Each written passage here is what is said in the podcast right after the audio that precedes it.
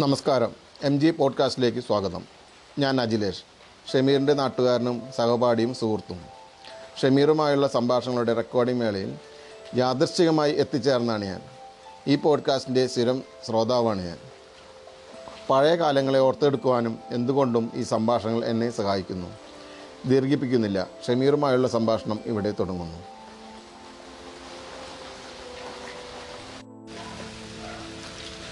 എല്ലാവർക്കും നമസ്കാരം. M G പോഡ്കാസ്റ്റിലേക്ക് എല്ലാവർക്കും സ്വാഗതം. Thank you Akhilesh. അഖിലേഷ് ഞങ്ങൾ അജി എന്ന് വിളിക്കുന്ന അഖിലേഷ്. എന്റെ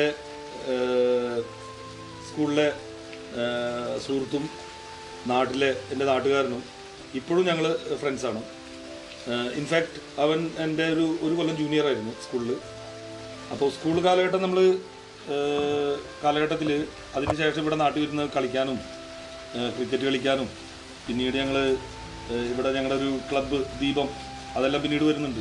അതിലൊക്കെ ആക്റ്റീവ് മെമ്പേഴ്സ് ആയിട്ടുള്ള ആൾക്കാരാണ് ഈ അഖിലേഷും.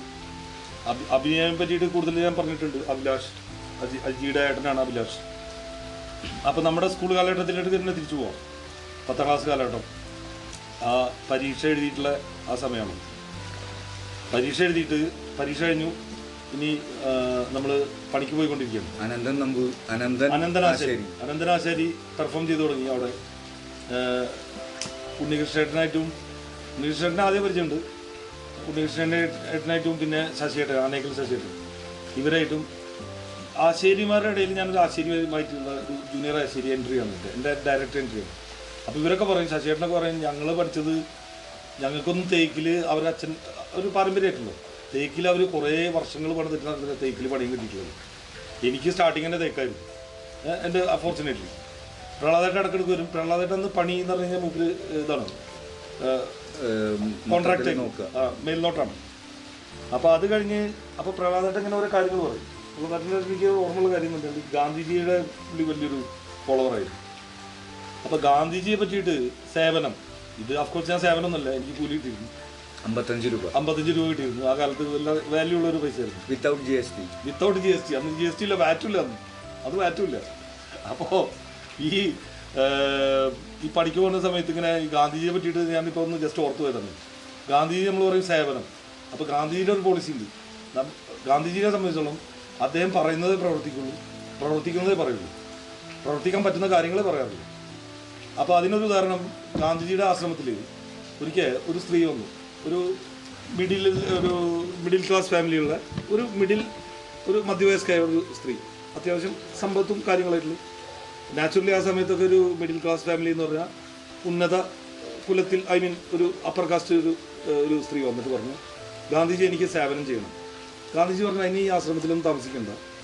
നിങ്ങൾക്ക് നിങ്ങളുടേതായിട്ടുള്ള രീതിയിൽ വീട്ടിലോ ചർക്കം നിട്ടിട്ടോ അല്ലെങ്കിൽ ബാക്കിയുള്ളവരെ സഹായിച്ചിട്ടോ ഒക്കെ ചെയ്യാൻ പറ്റും പറഞ്ഞു വേണ്ട എനിക്കിവിടെ. അപ്പോൾ അവർ കമ്പൽ ചെയ്തപ്പോൾ ഗാന്ധിജി സമ്മതിച്ചു. ശരി പറഞ്ഞു അങ്ങനെ അന്ന് അവരോട് രാവിലെ എണീറ്റിട്ട് ഇവർ ഗാന്ധിജിയുടെ അടുത്ത് നിന്നു അത് പറഞ്ഞു ഞാൻ എന്താണ് ചെയ്യേണ്ടത്?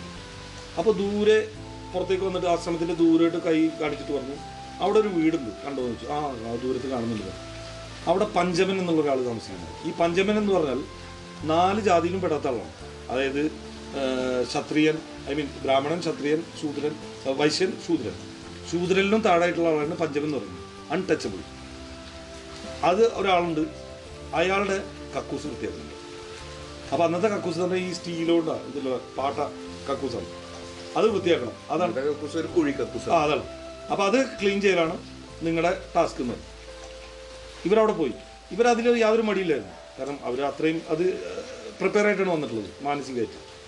അവിടെ ചെന്ന് അയാളൊരു മാനസിക രോഗിയാണ് അയാൾ ഈ കക്കൂസ് വൃത്തിയാക്കണതും ഇയാൾ വൃത്തിയില്ലാത്ത ആൾ മീൻസ് മീൻസ് അയാൾ കുളിക്കാറും പിടിക്കാറൊന്നും ഇല്ലായിരുന്നു. അതൊന്നും അവർക്ക് പ്രശ്നമില്ല. പക്ഷെ ഇയാൾക്ക് മാനസികമായിട്ട് പ്രശ്നമുണ്ട്. ഇയാൾ ഇവരെ കടിക്കും പിച്ചും മാന്തും അടിക്കും. അഗ്രസീവാണ് അഗ്രസീവാണ്. അങ്ങനെ രണ്ട് മൂന്ന് ദിവസം ഇവർ നോക്കിയിട്ട് ഇതായില്ല. അപ്പോൾ അവർ സൈ കെട്ടിട്ട് ഗാന്ധിയുടെ അടുത്ത് എന്ന് പറഞ്ഞപ്പോൾ ഗാന്ധിജി പറഞ്ഞു വേണ്ട കുഴപ്പമില്ല നിങ്ങൾ പോകണ്ടാവും. ഞാൻ വേറെ ആരെങ്കിലും നോക്കാമെന്ന്. പിറ്റേ ദിവസം ഇവർ കാണുന്നത് എന്താ വെച്ചാൽ ഗാന്ധിജിയാണ് അങ്ങോട്ട് പോകുന്നത്. ഈ കാര്യം ചെയ്യാൻ വേണ്ടി. മനസ്സിലായോ? നമ്മളും നമ്മൾ സാധാരണക്കാരും ഗാന്ധിജിയും തമ്മിലുള്ള വ്യത്യാസമാണ് ഞാൻ പറഞ്ഞത്. എന്നിട്ട് ആ സ്ത്രീക്ക് ആ പണി രണ്ടാമത് ഏറ്റെടുക്കാൻ വേണ്ടി ഗാന്ധിജിയോട് കുറേ റിക്വസ്റ്റ് ചെയ്യുന്നുണ്ട് മുന്നത്തെ എപ്പിസോഡിൽ പഞ്ചമീനെ കുറിച്ച് നമ്മൾ പറഞ്ഞു. പറഞ്ഞു യെസ് യെസ് ഇപ്പോൾ Panchaman Panchaman Panchaman. Okay male or female അതെല്ലാം. വ്യത്യാസം. വ്യത്യാസം. കണ്ടന്റ് കണ്ടന്റ് ഓക്കെ അങ്ങനെ പ്രഹ്ലാദന്റെ കൂടെ നമ്മൾ പണിയൊക്കെ കഴിഞ്ഞിട്ട് ഇങ്ങനെ നടക്കുകയാണ് ഇവിടെ വിലസിലും ആ കിട്ടുന്ന പൈസ അടിച്ചു പൊളിക്കുക. ഞാൻ പറഞ്ഞില്ലേ കുറേ സുഹൃത്തുക്കൾക്ക് നമുക്ക് ഹോട്ടലിൽ നിന്നൊക്കെ ഭക്ഷണം മേടിച്ചു കൊടുക്കാനൊക്കെ ഉള്ള ഒരു സാമ്പത്തിക സ്ഥിതി. ഞാൻ ആത്മനിർഭരായി. ശരിക്കും പറഞ്ഞു. ആ ഫിഫ്റ്റി ഫൈവ് റുപ്പീസിലായി ആത്മനിർഭർ അഞ്ച് പൈസ വീട്ടിൽ കൊടുക്കണ്ട. അതൊക്കെ എന്റെ തന്നെ പിന്നെ ആകെ ചിലവ് സൈക്കിളിൽ വല്ലപ്പോഴും കാറ്റടിക്കാൻ എത്ര അമ്പത് പൈസ ഇരുപത്തഞ്ച് പൈസ. അത് മാത്രമേ പത്ത് പൈസ മാത്രമേ ഉള്ളൂ. അത് സൈക്കിൾ വേണോട്ടെ ഇതൊരു കട ഉണ്ടായിരുന്നു. അതിന് മുന്നേ യു കെ ജിയുടെ കട ഉണ്ടായിരുന്നു. യു കെ ജിയുടെ കടയിൽ നിന്നാണ് നമ്മൾ സൈക്കിളൊക്കെ വാടക കൊടുക്കാറ്. യു കെ ജി എന്ന് പറഞ്ഞാൽ യു കെ ഗോപാലേട്ടൻ. ഗോപാലേട്ടന്റെ കട. അവരെ കെ ജി നമ്മൾ എപ്പോഴും കെ ജി എന്ന് പറയുന്ന പോലെ. അതുപോലെയാണ് U K U K G അവർ ഒരു സൈക്കിൾ വിപ്ലവം. ചാവക്കാട് ഉണ്ടാക്കിയിട്ടുള്ള ഒരു വ്യക്തി യു കെ ഗോപാലേട്ടനാണ്. കുന്നോളത്ത് ചക്കാപ്പായി എന്ന് പറയുള്ളൂ അതെ അതെ. ഓക്കെ ഓക്കെ അവിടെ നമ്മൾ സൈക്കിളൊക്കെ വാടക എടുക്കാറുണ്ട്. ഇപ്പൊ വേണുവേട്ടന്റെ അവിടെയാണ് നമ്മൾ റിപ്പയർ ഒക്കെ ചെയ്യും വേണുവേട്ടനും യു കെ ജിയുടെ പ്രൊഡക്റ്റ് തന്നെയായിരുന്നു. അവിടുത്തെ അപ്രന്റീസ് ആയിരിക്കും. അവിടെ അവിടുത്തെ ടെക്നീഷ്യൻ ടെക്നീഷ്യൻ ടെക്നീഷ്യൻ. പിന്നീട് വേണുവേട്ടൻ സ്വന്തമായിട്ടുള്ള സ്ഥാപനം ഇന്നത്തെ Honda ഷോറൂമിന്റെ opposite okay Chavakkad road Kunnamkulam റോഡിൽ ഇടുകയാണ് ചെയ്തിട്ടുള്ളത്. ഇന്ന് ആ സ്ഥാപനം ഇല്ല. അദ്ദേഹം വീട്ടിൽ അതേപോലെ തന്നെ പ്രാക്ടീസ് ചെയ്യുന്നുണ്ട് ഈ വക കാര്യങ്ങൾ ഓക്കെ ഓക്കെ. വെരി നൈസ് അപ്പോൾ ആ അങ്ങനെ അങ്ങനെ നടന്നുകൊണ്ടിരിക്കുകയാണ്. ആ സമയത്ത് റിസൾട്ട് അറിയാൻ അപ്പോൾ ഈ വെക്കേഷനാണ് അങ്ങനെ ഈ പറഞ്ഞ നാട്ടിൽ മാത്രമല്ല പിന്നെ അമൃതന്റെ അവിടെ പോകും ഈ വൈകിട്ട് ശാഖയിൽ പോവും. പിന്നെ ഗുരുവായൂർ കമ്പനിയിൽ അവരൊക്കെ ആയിട്ട് എല്ലാവരുമായിട്ടും ബന്ധങ്ങളും കാര്യങ്ങളൊക്കെ ഉണ്ട്. അങ്ങനെ ഇങ്ങനെ സമയത്ത് ഏകദേശം പിന്നെ വൈകിട്ട് ഇവിടെ എന്താ ആക്ടിവിറ്റി എന്ന് പറഞ്ഞാൽ ഇവിടെ നമ്മളെ കൂട്ടുകാരൊക്കെ ഉണ്ടാവും. അത് കഴിഞ്ഞ് രാത്രി ഊണ് വെച്ചിട്ട് ഒരു അർക്കുണ്ട് അത് ഞാനും വിനോജ് മോണ്ടി രാജേഷ് എന്നുള്ള പറയുന്ന മോണിറ്റി ഞങ്ങളവിടെ ഒന്നുമില്ല ഒരു ആക്ടിവിറ്റി ഇല്ല. ചുമ്മാ അമ്പലത്തിന്റെ അവിടെ ഒരു മോൾ മെഡിക്കൽസ് ഉണ്ട്. അതുകൊണ്ട് മോൾ മെഡിക്കൽസ് എന്നുള്ള സ്ഥാപനം തുടങ്ങിയിട്ടുണ്ട് ഹരിയേട്ടൻ നമ്മൾ വെള്ള ഹരിയേട്ടൻ എന്നൊക്കെ പറയുന്ന ഹരിയേട്ടന്റെ സ്ഥാപനമാണ്. ഹരിയേട്ടൻ ഇത് കേൾക്കുന്നുണ്ടെങ്കിൽ ഒരു ബിഗ് സെലൂട്ട് ബിഗ് സല്യൂട്ട് ഹരിയേട്ടൻ. അപ്പോൾ കാരണം ഹരിയേട്ടന് നമ്മൾ ഒരുപാട് ഡിസ്റ്റർബൻസ് ഉണ്ടായിട്ടുണ്ട്. കാരണം അവർ കസ്റ്റമേഴ്സൊക്കെ വരുമ്പോൾ ഇവിടെ കുറേ ആൾക്കാർ ഇരിക്കല്ലേ? എനിവേ ആ കട്ടയിൽ അവിടെ കിടക്കും രാത്രി. അവിടെ കിടന്ന് പോലീസിൽ വരുമ്പോൾ ചിലപ്പോൾ എണീറ്റ് കൊടുക്കും പിന്നെ അവിടെ കിടക്കും. കഥകൾ പറയും. പിന്നെ വീട്ടിലെത്തുന്നത് പന്ത്രണ്ട് ഒരു മണി. പിന്നെ എന്തെങ്കിലും പ്രോഗ്രാമൊക്കെ ഉണ്ടെങ്കിൽ ഗാനമേള സിനിമക്ക്. സെക്കൻഡ് ഷോ അല്ലാണ്ട് വേറെ ഒന്നിനും പോകില്ല നാഥനില്ലാത്ത ഒരു കളരി എന്നൊക്കെ കേട്ടിട്ടുണ്ട് ശരിക്കും പറഞ്ഞാൽ നിന്നെ കൃത്യമായി ചൂണ്ടുവരൽ നിർത്താൻ വേണ്ടിയിട്ട് നിന്റെ ഉപ്പ വന്നിട്ടുണ്ടാവില്ല അല്ലേ? ഇല്ല ഉപ്പ വന്നിട്ടില്ല. മാമ കൺട്രോൾ ചെയ്യാറുണ്ട്. പക്ഷെ മാമയുടെ ബിയോണ്ട് കൺട്രോൾ കഴിഞ്ഞാണ് അപ്പോ അത് മാത്രമല്ല മാമയുടെ പ്രശ്നം വെച്ചാൽ മാമ പെട്ടെന്ന് ദേഷ്യം പിടിക്കും. ചിലപ്പോൾ ഈ അടിക്കും. അത് അടിച്ചു കഴിഞ്ഞാൽ എനിക്കൊരു ഗുണമുണ്ട്. റഹ്മാനിലൊരു ബിരിയാണി ഉണ്ട് പിന്നെ നല്ലൊരു ഇടി ഇട്ട് കഴിഞ്ഞാൽ അടി കിട്ടണേ എന്ന് ആ ആഗ്രഹിക്കും കാരണം അന്ന് ഇടി താങ്കളെ കഴിവുണ്ടായിരുന്നു. കാരണം കരാട്ട കിരാട്ടൊക്കെ ഇട്ടിട്ടുണ്ടായിരുന്നു അപ്പോൾ ഒന്ന് രണ്ട് ഇടിയൊക്കെ എനിക്ക് കിട്ടിയാലും വലിയ വെയിലൊന്നും പറ്റില്ല. അപ്പോൾ അത് കഴിഞ്ഞാൽ ഒരു ബിരിയാണി ചോറാണ്. റഹ്മാനിലൊരു ബിരിയാണി. അങ്ങനെ ഇരിക്കുമ്പോൾ ഒരു ദിവസം രാത്രി ഞാനിതുപോലെ പന്ത്രണ്ട് മണിക്കൊണ്ട് വന്ന് കിടന്നു കുറച്ച് കഴിഞ്ഞപ്പോൾ ബെല്ലടി കഴിക്കും ബെല്ലടി കേൾക്കുമ്പോൾ മാമയോട് പോയിട്ട് തുറന്നു പറഞ്ഞു നാച്ചുറലി രാത്രി ഒരു മണി ഒന്നര. പിന്നെ മാമ പെട്ടെന്ന് ഞെട്ടിയിട്ട് അളിയെന്നോ ഞാൻ ഉറക്കത്തിൽ എനിക്ക് വന്നതുകൊണ്ട് ഉപ്പ. കംപ്ലീറ്റ് തീർന്നു എനിക്ക് സന്തോഷമുണ്ട് പക്ഷെ ടെൻഷനും ഉണ്ട് അപ്പൊ ഉപ്പാക്ക് ഞങ്ങളെ കണ്ടപ്പോഴൊക്കെ പറയുന്നത് ഇപ്പൊ എന്റെ മുഖത്ത്? എന്താണ് എന്റെ മുഖത്ത് എന്ന് വെച്ചു. ഞാൻ കംപ്ലീറ്റ് മോക്കൂരു ആയിരുന്നു അപ്പൊ അത് മോക്കൂരാണ് കാര്യമില്ല എന്നത് ആ അപ്പൊ പറഞ്ഞു ഇനിയിപ്പോ നാളെ സംസാരിക്കാറുണ്ട് അപ്പൊ അന്ന് എനിക്ക് രാത്രി ഉറക്കമൊന്നുമില്ല ഇനിയിപ്പോ ഇപ്പൊ വന്നു. ഇപ്പൊ എന്തായിരിക്കും? അദ്ദേഹം ആരോടും പറയാണ്ട് എത്തി. ഇന്നാണെങ്കിൽ അതൊരു സർപ്രൈസ് എന്നൊക്കെ പറയും സർപ്രൈസ്. അന്ന് മാത്രമല്ല, ചിലപ്പോ മൂപ്പരുടെ പ്രയാസങ്ങൾ കൊണ്ടായിരിക്കും ആരോടും പറയാൻ പറ്റില്ല പ്രയാസങ്ങൾ അവിടുത്തെ എല്ലാം അവസാനിപ്പിച്ചിട്ടാണ് വന്നിരിക്കുന്നത്. ഗൾഫ് ജീവിതം അവസാനിപ്പിച്ചിട്ടാണ് പിന്നീട് അത് മനസ്സിലാവുന്നുണ്ട് അതെ. അങ്ങനെ ഇവിടെ വന്നു. പിറ്റേ ദിവസം കാര്യങ്ങളൊക്കെ അപ്പം എന്നെ എടുത്ത് നോക്കി. ആ രണ്ട് ദിവസം മുമ്പ് വാച്ച് ചെയ്തു. അപ്പം ഞാൻ തോന്നിയ പോലെ പോവാ വരിക. അങ്ങനെ ആൾ പറഞ്ഞു അപ്പോൾ ഒരു കുറച്ച് ദിവസം ഇവിടെ നിന്നുണ്ട് ഒരു വാടക വീട്. കാരണം സ്വന്തമായിട്ട് വീട് മേടിക്കാനുള്ള ആസ്തിയില്ലായിരുന്നു. ഒരു വാടക വീട് സെറ്റ് വരെ ഇവിടെ നിന്നു. രണ്ട് ദിവസം കഴിഞ്ഞപ്പോൾ ആളെന്റെ അടുത്ത് പറഞ്ഞു എന്താ നിന്റെ ഉദ്ദേശം? നീ എന്താ ഈ രാത്രി എന്താ എനിക്ക് പണി? ഗെറ്റ് ഔട്ട് ഹൗസ് ആ. അപ്പോൾ പറഞ്ഞു ഞാൻ പറഞ്ഞു ഞങ്ങൾ ഇത് വർത്താനം പറയുന്നു. അപ്പോൾ ആളൊന്ന് രണ്ട് പ്രാവശ്യം ചാവക്കാട് അവിടെയൊക്കെ പോകുമ്പോൾ ഈ അമ്പലത്തിന്റെ അവിടെ ഞാനും ബിനോജും ബാക്കിയുള്ള നമ്മൾ റഷീദ് ഇവരൊക്കെ ഇരിക്കുന്ന കണ്ടിട്ടുണ്ട്. പറഞ്ഞു നിങ്ങളെന്തിനും ഈ അമ്പലത്തിന്റെ അവിടെ അവിടെ ഇരിക്കുന്നത് നിങ്ങൾക്കൊരു വായനശാല പോയിരുന്നില്ലേ അതൊക്കെ ചോദിക്കുമ്പോൾ എനിക്ക് ഇറിറ്റേറ്റ് ചെയ്ത് തന്നു അല്ലെങ്കിൽ ബുദ്ധിമുട്ടുണ്ടെങ്കിൽ നിങ്ങൾ ഏതെങ്കിലും കൂട്ടുകാരെ വീട്ടിൽ പോയി കുറെ കാലമായിട്ട് ജെന്യൂയിങ് ആയിട്ടുള്ള ചോദ്യങ്ങൾ നിനക്ക് കിട്ടിയിട്ടുണ്ടായിരുന്നില്ല. അല്ല, ഇറിറ്റേറ്റ് ചെയ്യുന്നുണ്ടല്ലേ എന്നെ ഇറിറ്റേറ്റ് ചെയ്തു. ഞാൻ വിചാരിച്ചു ഇങ്ങനെ നീ പറയണം. നിങ്ങൾക്ക് നിങ്ങളൊക്കെ വല്ല കൂട്ടുകാരെ വീട്ടിൽ പോയിട്ടുണ്ട് ഇനിയിപ്പോൾ ആരും വീട്ടിലെങ്കിൽ ഇത് വിനോദിന്റെ അടുത്ത് ഇവരുടെ അടുത്ത് ഇവിടെ വന്നിരിക്കാൻ പറയും. ഇവിടെ അത് ഒരു പാരന്റിങ് അല്ലേ? പാരന്റിങ് ആണ്. അന്ന് ഇപ്പൊ ആലോചിക്കുമ്പോൾ അന്ന് ഞാൻ ആലോചിക്കുന്നത് എന്ത് വായനശാല? പിന്നെ പറഞ്ഞ ആൾ പറഞ്ഞു നിങ്ങൾ ഇതിനെ ഞാൻ സിനിമക്ക് പോകണം എന്നും സിനിമക്ക് പോകണം ഇനി സിനിമക്ക് പോകണമെങ്കിൽ തന്നെ നിങ്ങൾക്ക് ഫസ്റ്റ് ഷോക്ക് പോയിക്കൂടെ? മാറ്റിക്ക് പോയിക്കൂടെ? എന്തിനാ സെക്കൻഡ് ഷോക്ക് പോകുന്നു അപ്പോൾ ഞാൻ പറഞ്ഞു അങ്ങനെ അങ്ങനെ പറഞ്ഞു ഇപ്പം നല്ല രീതിയിൽ പറഞ്ഞു. ഇനി ഇത് കണ്ടു കഴിഞ്ഞാൽ പല്ല് ഞാൻ അടിച്ചൊഴിക്കുന്നു ഇപ്പൊ നീ രണ്ട് കുട്ടികളുടെ അച്ഛനാണ്. ഏറെക്കുറെ ആ രീതിയിൽ തന്നെ ആയിരിക്കില്ലേ നീ അന്ന് ഗ്രാസ്പ് ചെയ്ത രീതിയിൽ തന്നെ ആയിരിക്കില്ലേ നിന്റെ കുട്ടികളെ നീ തിരുത്തുമ്പോൾ അവർക്ക് തോന്നുന്നുണ്ടാവുക? മേ ബി അങ്ങനെ ആയിരിക്കും പക്ഷെ ഞാൻ പല്ലടിച്ച് കൊടുക്കില്ല എന്നുള്ളത് പറയാൻ അവോയ്ഡ് ചെയ്യണമെന്ന് ആഗ്രഹിക്കുന്നുണ്ട്. ഇനി അവരിപ്പോൾ ചെറിയ കുട്ടികളാണ്. വലുതാവും പറയാം. അപ്പോഴത്തെ എന്റെ മാനസിക സ്റ്റേറ്റും അപ്പോ അതൊക്കെ ഉണ്ട്. അപ്പോൾ അന്ന് അദ്ദേഹം പറഞ്ഞു വെച്ചാൽ ഒമ്പത് മണി ഫൈനൽ ഒമ്പത് മണി വരെയുള്ള കളി മതി. ഇനി അതല്ല എക്സെപ്ഷണൽ വല്ല ഡെഡ് ലൈൻ ആ വല്ല റിലേറ്റീവ്സിന്റെ കല്യാണം തലേദിവസമൊക്കെ ആണെന്നുവെച്ചെങ്കിൽ പ്രിയർ പെർമിഷൻ വേണം. അതായത് ജനറൽ അപ്ലിക്കേഷൻ നിങ്ങളെ എയർഫോഴ്സിൽ ജനറൽ അപ്ലിക്കേഷൻ വിത്ത് പെർമിഷൻ അത്. വേണം എന്ന് പറഞ്ഞു. അപ്പോ ശരിക്കും പറഞ്ഞ മൂപ്പര് കമാൻഡിങ് ഓഫീസറായി ആ കമാൻഡിങ് ഓഫീസറായി അങ്ങനെ എന്താ വെച്ചാൽ പിന്നുള്ള സംഭവം എന്താ വെച്ചാൽ പുറങ്ങിൽ കുറച്ച് ഭൂമി ഉണ്ടായിരുന്നു. അത് ഒരു സുന്നത്ത് കഴിഞ്ഞതാണ് അതെ അതെ. അവിടെ അതൊക്കെ വിറ്റിട്ട് ആൾ ഇങ്ങോട്ട് വന്നു. ഇങ്ങോട്ട് വന്നിട്ട് ഞങ്ങൾ പിന്നെ വാടക വീട്ടിലോട്ട് പോവാണ്. വാടക വീട് നമ്മുടെ അവിടെയാണ്. പിന്നെ നമുക്ക് കുറേ പുതിയ ആളുകളായിട്ട് വരുന്നത്. ഫസ്റ്റ് നമ്മൾ താമസിക്കുന്നത് നസീബിന്റെ നസീബിന്റെ വീടിന് മുന്നേ ബുനീർ എന്ന് പറഞ്ഞിട്ട് അവന്റെ ഒരു വീടുണ്ടായിരുന്നു. അതിലാണ് ഫസ്റ്റ് കുറച്ച് മാസങ്ങൾ താമസിക്കുന്നത്. അവിടെ താമസിച്ചിട്ട് അവിടെ കുറച്ച് മാസം അപ്പോൾ അവിടെ ചെന്നപ്പോഴാണ് നമുക്ക് തിലകേട്ടൻ തിലകേട്ടന്റെ ഫാമിലി ആയിട്ട് തിലകേട്ടനുണ്ട് കർമ്മലെ കർമ്മലേച്ചി അവരുടെ വൈഫ് അവരൊരു ലവ് സ്റ്റോറി ആയിരുന്നു.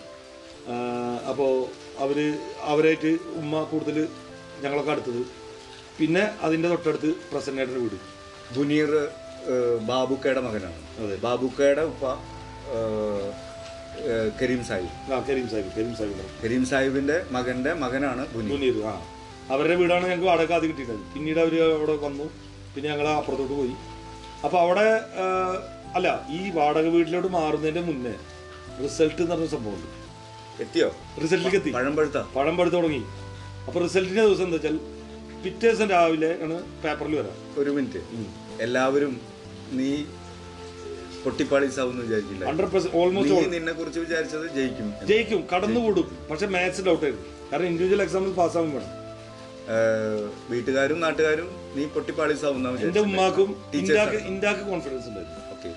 ഇന്ത്യ അവിടെ ഇന്ത്യയ്ക്ക് കോൺഫിഡൻസ് ഉണ്ട് കോൺസെക്വൻസിന്റെ ഉമ്മക്കും ഭയങ്കര കോൺഫിഡൻസ് കോൺഫിഡൻസ് ഉണ്ടായിരുന്നു. അവർ പറഞ്ഞു നീ ജയിക്കും നീ എന്താ സംഭവിച്ചത്? സംഭവിച്ചെന്താ വെച്ചാൽ റിസൾട്ടിന്റെ തലേ ദിവസമാണ് ഈ പാരലൽ കോളേജിൽ നിന്ന് റിസൾട്ട് വരും.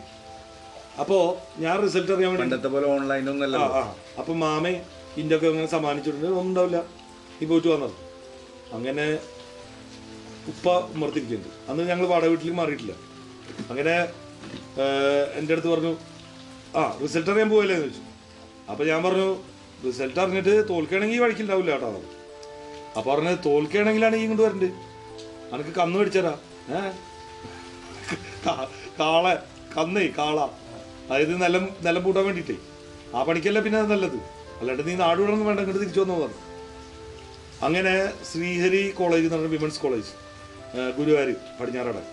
നമ്മുടെ രാഷ്ട്രമാഷ് നമ്മുടെ കണശ്ശേരി രാഷ്ട്രമാഷ് റിട്ടയർ ആയിട്ട് ശ്രീകൃഷ്ണ സ്കൂളിൽ നിന്ന് റിട്ടയർ ആയിട്ട് അവിടുത്തെ പ്രിൻസിപ്പളാണ് അവിടെ വേറൊരു സ്ഥലത്ത് വെച്ചാൽ അവിടെ നമ്മുടെ നാട്ടിലൊരു കുട്ടിയുണ്ട് മായ എന്നുള്ളൊരു കുട്ടി. ഈ കുട്ടി ഇവിടെ അടുത്ത് തന്നെ വീട്. പക്ഷേ നമ്മളൊന്നും കണ്ടിട്ട് ഒരിക്കൽ ചിരിക്കാറ് പോലുമില്ല കാണാറുണ്ട്. അവൾ ഞങ്ങളുടെ ഒരു കൊല്ലം സീനിയറാണ് ഒന്ന് രണ്ട് കൊല്ലം. അപ്പോൾ ഈ കുട്ടി അവിടെ പഠിക്കുന്നുണ്ട്. ഞാൻ അവിടെ ചെന്ന് നോക്കുമ്പോൾ ഈ കുട്ടി എന്നെ വളരെ പരിചയഭാവത്തിൽ അവിടെ പെരുമാറി. ഈ കോഴിക്കുളങ്ങളിൽ വെച്ച് കാണുമ്പോൾ മിണ്ടാറില്ല. ചിരിക്കാറ് പോലില്ല ആ കുട്ടി എന്നോട് ചിരിച്ചിട്ട് പറഞ്ഞു ആ ഷെമീറിന്റെ റിസൾട്ട് ഉണ്ടല്ലേ? ചോദിച്ചു. നമ്പർ എത്ര ചോദിച്ചു. ഞാൻ എന്റെ ഇതല്ല. ഇതിട്ടുണ്ടല്ലോ നമ്മളെ ഈ ഇക്കോ ടെസ്റ്റ് എടുത്തിട്ടില്ലേ? പാരലൽ കോളേജിലേക്ക് പോണ കാര്യം കാരണം എന്തായിരുന്നു? സ്കൂളിൽ വരില്ലേ റിസൾട്ട്? സ്കൂളിലല്ല പിറ്റേ ദിവസം പേപ്പറിൽ വരും. പക്ഷെ അതിന്റെ മുന്നേ ഇവർക്ക് വന്നിരുന്നത്. ഇവർക്ക് നേരത്തെ വന്നിരുന്നു. ഒരു ദിവസം മുന്നേ. മായ ശ്രീഹരി കോളേജ് പടിഞ്ഞാറ് നടയിൽ ഇന്നത്തെ പി എൻ ബി അതിന്റെ എതിർവശത്തുള്ള ബിൽഡിങ്ങിന്റെ മുകളിലത്തെ നിലയിലാണ്. അതെ അതെ. തട്ടകത്തിലെ രാധാകൃഷ്ണ മാഷ് ശ്രീകൃഷ്ണ സ്കൂളിൽ നിന്ന് റിട്ടയർ ചെയ്തതിന് ശേഷം അവിടെ പ്രിൻസിപ്പളായിട്ട് ജോയിൻ ചെയ്തിരുന്നു. മായ ചേച്ചി കേൾക്കുന്നുണ്ടെങ്കിൽ മായ ചേച്ചിക്കും ഒരു ബിഗ് സല്യൂട്ട് ഓക്കെ എനിവേ അപ്പൊ മായ എന്റെ അടുത്ത് പറഞ്ഞു ഈ നമ്പർ വേറെ രണ്ട് മൂന്ന് ആൾക്കാർ നോക്കിയിട്ടുണ്ട് തന്നു അപ്പൊ ഞങ്ങളെ കുറച്ച് പേര് ഇനിയിപ്പോൾ അതിൽ പേരിൽ പ്രസക്തി ഇല്ല അപ്പോൾ അവരൊക്കെ നോക്കി പോയി അപ്പൊ അപ്പോൾ ഞാനും എന്റെ വളരെ അടുത്ത എല്ലാവരും കൂട്ടുകാരനാണ്. വളരെ അടുത്ത കൂട്ടുകാരുടെ നമ്പറുകളൊക്കെ വെച്ചിട്ടുണ്ടായിരുന്നു. അൺഫോർച്ചുനേറ്റ്ലി ഞാൻ അവരുടെ നമ്പറാണ് ആദ്യം നോക്കിയത്. അതിൽ കുറച്ച് പേര് പാസ്സായിട്ടുള്ളവർ മാക്സിമം ആൾക്കാർ തോൽക്കുകയാണ് ചെയ്തിരുന്നത് അപ്പോൾ അത് ആദ്യം തന്നെ ഞാൻ ഡെസ്പായി കാരണം ഞങ്ങളുടെ പ്ലാൻ എന്ന് പറഞ്ഞാൽ ഇത് കഴിഞ്ഞിട്ട് നമുക്ക് ഇവിടെ പോകണം കോളേജിൽ പോയിട്ട് അടിച്ചു പൊളിക്കണം. അപ്പോൾ അടിച്ചു പൊളിക്കാനുള്ള ടീമിൽ മാക്സിമം ആൾക്കാരില്ല എന്തിനാ കോളേജിൽ പോകണം കോളേജിൽ പോകാൻ വലസ അന്നത്തെ കൺസെപ്റ്റ് അതാണ്. പഠിക്കാനാരും കോളേജിൽ പോയിരുന്നില്ല. അന്ന് രണ്ട് കൊല്ലം കോളേജിൽ വലസ അത് കഴിഞ്ഞ് ഗൾഫിൽ പോവുക അല്ലെങ്കിൽ ഇവിടെ എന്തെങ്കിലും ജോലി നോക്കുക ബിസിനസ് പല ബുദ്ധികളാണ്. ശരിക്കും പഠനം എന്നുള്ളത് പറഞ്ഞ പോലെ കന്ന് കിട്ടുക കന്നിരുന്നെങ്കിൽ ഒന്നുകൂടി പ്രൊഡക്റ്റീവ് ആയിരുന്നു. എന്തെങ്കിലുമൊക്കെ ഈ പാടം ഭയങ്കരമായിട്ട് എന്താ പറയാ ഗംഗാനദിയുടെ സമതലം പോലെ വരുന്നു അപ്പോ അങ്ങനെ ഞങ്ങൾ ഞങ്ങൾ റിസൾട്ട് ആണ് നോക്കിയപ്പോ എന്റെ റിസൾട്ട് നോക്കിയപ്പോ ഞാൻ കണ്ടില്ല ജയിച്ചു എന്ന് മാത്രമല്ല സെക്കൻഡ് ക്ലാസ് അന്നത്തെ സെക്കൻഡ് ക്ലാസ് എന്ന് പറഞ്ഞാൽ ഇന്നത്തെ എ പ്ലസിന് പോലെ ഉണ്ട്. ഫസ്റ്റ് ക്ലാസ് ഇവിടെ അജിലേഷ് ഉണ്ട്. അന്ന് കൈയടിക്കാൻ പറ്റാത്തത് നമുക്കൊന്ന് കൈയടിച്ചാലോ thank you thank you thank you അങ്ങനെ റിസൾട്ട് അറിഞ്ഞിട്ട് ഞാൻ അങ്ങോട്ട് വരണം റിസൾട്ട് അറിഞ്ഞ് വരുമ്പോൾ മാമ അവിടെ നിൽക്കുന്നു. ഹോസ്പിറ്റൽ നോക്കി മാമ പറഞ്ഞു എന്താ ഇടാന്ന് വെച്ചു. അപ്പോൾ ഞാൻ റോഡ് ക്രോസ് ചെയ്യുമ്പോൾ തന്നെ എന്റെ ഫേസിൽ മുമ്പിൽ വായിക്കുന്നുണ്ട്. ഞാൻ പറഞ്ഞു സെക്കൻഡ് ക്ലാസ് ഉണ്ട്. മാമക്ക് സെക്കൻഡ് ക്ലാസ് കേട്ടപ്പോൾ എന്താ പറയുക മാമക്ക് സെക്കൻഡ് ക്ലാസ് കേട്ടപ്പോൾ വലിയൊരു കാര്യം കിട്ടിയ പോലെ ഉണ്ടെന്ന് കാരണം മാമ വിചാരിച്ചിട്ടുണ്ടായിരുന്നു തോൽക്കുന്നു ജയിക്കണമെങ്കിൽ ജസ്റ്റ് കടന്നു വിടുന്നുണ്ട് അങ്ങനെ അത് കഴിഞ്ഞ് ഞങ്ങൾ വീട്ടിലെത്തി. അപ്പോൾ ഭയങ്കര സന്തോഷങ്ങളാണ്. ഉപ്പാക്കും സന്തോഷമായി റിസൾട്ട് ഇപ്പോൾ കുറച്ച് ദിവസം മുന്നെയാണ് നമ്മുടെ എസ് എസ് എൽ സിയുടെ ഒക്കെ റിസൾട്ട് വന്നത്. റീസെന്റ് റീസെന്റ്ലി എ പ്ലസ്സുകൾ എന്റെ മകളും ആ അതെ. എ പ്ലസ്സുകൾ കിട്ടാത്ത കുട്ടികൾ ദുഃഖിക്കലും കിട്ടിയ കുട്ടികൾ ദുഃഖിക്കലും പരാജിതർ സങ്കടപ്പെടലും. ആത്മഹത്യകൾ ആത്മഹത്യകൾ ഇപ്പോൾ കുറവാണ് ആ കുറവാണ്. അപ്പോൾ കഴിഞ്ഞ ദിവസം ജി എസ് പ്രദീപ് ഒരു അങ്ങനെ ഒരു പ്രസന്റേഷനിൽ ഒരു കാര്യം പറഞ്ഞു. അശ്വമേധം നടത്തിയിട്ടുള്ള G S Pradeep genius genius ആണ്. അപ്പോൾ അദ്ദേഹം ഒരു കാര്യം പറഞ്ഞു. ഞാൻ ഈ ഒരു സമയത്ത് അത് ഓർത്തെടുക്കുകയാണ്. ഒരു കുട്ടി സൂറിച്ചിലെ അതായത് സ്വിറ്റ്സർലൻഡിലാണെന്ന് തോന്നുന്നു സൂറിച്ച്. അതെ. സൂറിച്ചിലെ ഒരു ഫേമസ് ആയിട്ടുള്ള ഒരു ടെക്നിക്കൽ ഇൻസ്റ്റിറ്റ്യൂട്ടിൽ പോകണം അയാൾ ടെക്നിക്കലായിട്ട് പഠിക്കാൻ താല്പര്യമുള്ള ഒരു കുട്ടിയാണ്. ഒരു പതിനാറുകാരൻ. ചെന്നിട്ട് അവിടുത്തെ എൻട്രൻസ് എക്സാം അതെ പതിനഞ്ച് പതിനാറ് ഓക്കെ അദ്ദേഹം ആ കുട്ടി ആ പരീക്ഷ എഴുതുന്നു ആ കുട്ടി തോറ്റു. തോറ്റപ്പോൾ അവർ പറഞ്ഞു പറ്റില്ല എന്ന് പറഞ്ഞു. അപ്പോൾ കുട്ടി കുറേ റിക്വസ്റ്റ് ചെയ്തു. കാരണം വെച്ചാൽ എനിക്ക് പഠിക്കണം. അപ്പോൾ അവർ പറഞ്ഞു ഈ എൻട്രൻസ് പാസ്സാവാത്തവരെ ഇത് ഭയങ്കര ഫേമസ് ആയിട്ടുള്ള ഒരു ഇൻസ്റ്റിറ്റ്യൂട്ടാണ് ഇവിടെ എൻട്രൻസ് പാസ്സാവാത്തവരെ പഠിപ്പിക്കില്ല എന്ന് പറഞ്ഞു. അന്ന് പാസ്സായ കുട്ടികളുടെ പേര് എനിക്കറിയില്ല. നിങ്ങൾക്കും അറിയില്ല. അന്ന് ആ തോറ്റ കുട്ടിയുടെ പേര് നമുക്ക് എല്ലാവർക്കും അറിയാം. ആൽബർട്ട് ഐൻസ്റ്റീൻ എന്നാണ് കുട്ടിയുടെ പേര്. അതാണ് ജീവിതത്തിലെ എ പ്ലസും കാര്യങ്ങളും ജീവിത പരാജയങ്ങളും. അന്ന് എന്റെ കൂടെ ആ എക്സാമിൽ ഞാൻ റിസൾട്ട് നോക്കിയ പലവരും അന്ന് തോറ്റ് ആ എക്സാമിൽ തോറ്റത്. അവർ ജീവിതത്തിൽ തോറ്റില്ല അവർ ഇന്ന് പലവരും സമൂഹത്തിൽ പല മേഖലകളിലും വിജയിച്ചിരിക്കുന്ന ആൾക്കാരാണ്. വിജയം മീൻസ് ഞാൻ അവരുടെ ഫൈനാൻഷ്യൽ സ്റ്റാറ്റസ് മാത്രമല്ല പറയുന്നത്. Overall overall as a person ചിലർ പൊളിറ്റിക്കൽ ഫീൽഡിലായിരിക്കാം ചിലർ ബിസിനസ്സിലായിരിക്കാം ചിലർ ജോലിയിലായിരിക്കാം. ദർ എന്നെ തന്നെ ഞാൻ കമ്പയർ ചെയ്യണമെങ്കിൽ അവരുടെ ആ പരാജയം ശരിക്കും പറഞ്ഞാൽ വിജയമായിരുന്നു. അവർ ഒരുപാട് മേഖലകളിൽ അവരുടെ മേഖല മേഖലകളിലൊക്കെ ശോഭിച്ചു നിൽക്കുന്ന വ്യക്തിത്വങ്ങളായിട്ട് മാറിയിട്ടുണ്ട്. അപ്പോൾ റിസൾട്ട് ഒന്നുമില്ല പക്ഷേ ഇവിടെ ബാക്ക് ടു ഹോം വളരെ ഹാപ്പി ആയിരുന്നു. ഫ്രണ്ട്സിന്റെ ഇടയിൽ എന്തായിരുന്നു റിസൾട്ട് ആ ഫ്രണ്ട്സിന്റെ ഇതിൽ എന്താ വെച്ചാൽ എല്ലാവരും തോറ്റ? പലരും തോറ്റുണ്ടോ പക്ഷെ ഒന്ന് രണ്ട് പേരെ പേര് പറയുന്നില്ല അവർ വിഷമം വിചാരിക്കില്ല എന്ന് തോന്നുന്നു. അതിനെ കൃത്യമായിട്ട് അവർ നിന്റെ വിജയത്തിനെ ആഘോഷിക്കുകയാണോ ചെയ്തത്? ഒരു ഒരു വീട്ടിൽ ചെന്നപ്പോൾ അവിടുത്തെ അമ്മ പറഞ്ഞു അത് വളരെ സങ്കടപ്പെട്ടു. ഞാൻ ഞാനും അവനും സങ്കടപ്പെട്ടിട്ടുണ്ടാവും എന്ന് വിചാരിക്കുന്നു. ശരിക്കും പറഞ്ഞാൽ എനിക്ക് ആ ഒരു പി ഡിഗ്രി ചേർന്ന് കുറച്ച് കാലം വരെ അത് എന്റെ മനസ്സിലുണ്ടായിരുന്നു. അവർ പറഞ്ഞു ഷമീറും എടുക്കണം എല്ലാവരും കൂടെ കൊണ്ടുപോയി നടന്ന് തോൽപ്പിച്ചു. സ്വയം ജയിച്ചു വിചാരിച്ചു ഒരു നെഗറ്റീവ് നെഗറ്റീവ്. റിപ്പോർട്ട് ഹേർട്ട് ചെയ്ത ഒരുപാട് ഹർട്ട് ചെയ്തു. ഞാൻ ഹർട്ട് ചെയ്തെന്നല്ല ഞാൻ അവിടെ ഒന്നും വന്നില്ലെങ്കിലും വീട്ടിൽ വന്നിട്ട് ഞാൻ ഒരുപാട് കറങ്ങി ശരിക്കും പറഞ്ഞു കഴിഞ്ഞാൽ. കാരണം ഞാൻ ആലോചിക്കുന്നത് എന്താ അറിയോ? ഞാൻ അവനെ എന്നായിട്ട് കമ്പയർ ചെയ്യുമ്പോൾ ആ കുട്ടി എന്നായിട്ട് കമ്പയർ ചെയ്യുമ്പോൾ ഈ ഒരു തോറ്റത് ഒഴിച്ചിട്ട് അവൻ എല്ലാ രീതിയിലും എന്നെ കാട്ടി ഹെഡാണ് എന്താ പറയുക അവന്റെ സമ്പത്തിന്റെ കാര്യത്തിലായാലും ശരി പ്രാക്ടിക്കൽ നോളജിന്റെ കാര്യത്തിലായാലും ശരി അവന്റെ അവന്റെ ഫിസിക്കായാലും ശരി. ഒരു ആൽബർട്ട് ഐൻസ്റ്റൈൻ ആണ് ആ ആയിരിക്കും. ഒരു വീട്ടിൽ ചെന്നപ്പോൾ അവിടുത്തെ അച്ഛൻ പറഞ്ഞു നീ ജയിക്കും എന്നാണ് എനിക്കറിയാം. അവനൊരു തെറി വിളിച്ചു. എന്നിട്ട് പറഞ്ഞു ഇവനൊന്നും പഠിക്കാനല്ല പോയിട്ടുള്ളത് വേറെ കാര്യത്തിനാണ്. അത് അവനും വളരെ രസമായിട്ട് ശരിയായിട്ട് എടുത്തു. അങ്ങനെയാണ് അതുപോലത്തെ ഒരു ഇമ്പാക്ട് അല്ല. അവിടെ മറ്റേ വീട്ടിലുണ്ടായത് ഇവിടെ കോഴിക്കുളങ്ങനെ ഹാപ്പി ആയിരുന്നല്ലോ? കോഴിക്കുളങ്ങനെ ഹാപ്പി എന്ന് മാത്രമല്ല ഇവിടെ എല്ലാവരും ഭയങ്കര അപ്രിസിയേഷൻ ആയിരുന്നു. കാരണം ഞാൻ പാസ് ആരും വിചാരിച്ചില്ല. പ്രളാദേട്ടൻ മുതൽ എന്റെ വീട്ടിൽ ഇന്ത്യ ഒക്കെ ഭയങ്കര സന്തോഷം. ഇന്ത്യയുടെ ആ ഹാ അത് കഴിഞ്ഞിട്ട് പിന്നെ നമ്മൾ എന്താ പറയാ അടുത്ത സ്റ്റെപ്പ് എന്ന് പറഞ്ഞു കഴിഞ്ഞാൽ കോളേജ് അഡ്മിഷനുള്ള കാര്യമാണ്. പിന്നെ നമ്മൾ അതിന്റെതായിട്ടുള്ള കാര്യങ്ങളിലോട്ട് പോകണം പക്ഷേ ബാക്കി എന്ന് പറഞ്ഞു കഴിഞ്ഞാൽ സ്കൂളിൽ ആ ഈ കോളേജിൽ അഡ്മിഷന് മുന്നേ ടീച്ചേഴ്സിന്റെ ടീച്ചേഴ്സിന്റെ അഡ്മിഷൻസിന്റെ അടുത്ത് ഞാൻ പറഞ്ഞു ടീച്ചറെ രാജിവെക്കണ്ട. രാജിവെക്കണ്ടെന്ന് പറഞ്ഞപ്പോൾ ടീച്ചർ പറഞ്ഞു എന്താ പറയാ ആ ഞാൻ തമാശക്ക് പറഞ്ഞാണ് നീ ജയിക്കുന്ന എനിക്കറിയാമെന്ന് പറഞ്ഞു ശാന്ത ടീച്ചർ അടുത്ത് കെമിസ്ട്രി ശാന്ത ടീച്ചർ എന്ന് പറഞ്ഞില്ലേ എന്റെ എസ് എൽ സി ബുക്ക് വന്നു. എസ് എൽ സി ബുക്ക് വന്നപ്പോൾ ഞാൻ വിചാരിച്ചിട്ടുണ്ടായിരുന്നു സെക്കൻഡ് ക്ലാസ് എന്ന് പറഞ്ഞാൽ മുന്നൂറ് മുന്നൂറ്റി പത്തൊക്കെ ഉണ്ടാവുള്ളൂ എനിക്ക് മുന്നൂറ്റമ്പത്തൊന്ന് മാർക്കാണ് ഒമ്പത് മാർക്കിന് ഫസ്റ്റ് ക്ലാസ് പോയി.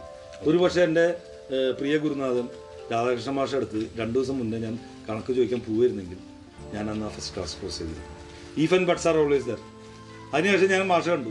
മാഷെ പടിഞ്ഞാറടക്കം വെച്ച് കണ്ടപ്പോൾ മാഷ എടുത്ത് പറഞ്ഞു മാഷെ ഒരു കുറച്ച് മാർക്കുകൾക്ക് എന്റെ ഫസ്റ്റ് ക്ലാസ് പോയി എന്ന് മാഷ് പറഞ്ഞു തനിക്ക് ഫസ്റ്റ് ക്ലാസ് അല്ല ഡിസ്റ്റിങ്ഷൻ അല്ല റാങ്ക് കിട്ടിയിരുന്നു. പക്ഷേ ചില കാര്യങ്ങൾ തനിക്ക് തുടക്കം മുതൽ നഷ്ടപ്പെട്ടു പോയി. ചില കാര്യങ്ങളെന്ന് പറഞ്ഞാൽ മെയിനായിട്ട് കുരുത്തായിരിക്കും ആൾ ഉദ്ദേശിച്ചിട്ടുണ്ടാവുക മൂന്നക്ഷരം എന്ന് പറഞ്ഞില്ല. അതായിരിക്കാം. ചെറുതേൻ പുരട്ടിയ വാക്കു ഓർമ്മകളാണ് ഷമീർ പറഞ്ഞത്. ഇവിടെ ഇന്നത്തെ പ്രത്യേകത അജിലേഷ് എന്ന ഞങ്ങളുടെ നാട്ടുകാരനും ഷമീറിന്റെ സഹപാഠിയും നമ്മളോടൊപ്പം ഉണ്ടായിരുന്നു.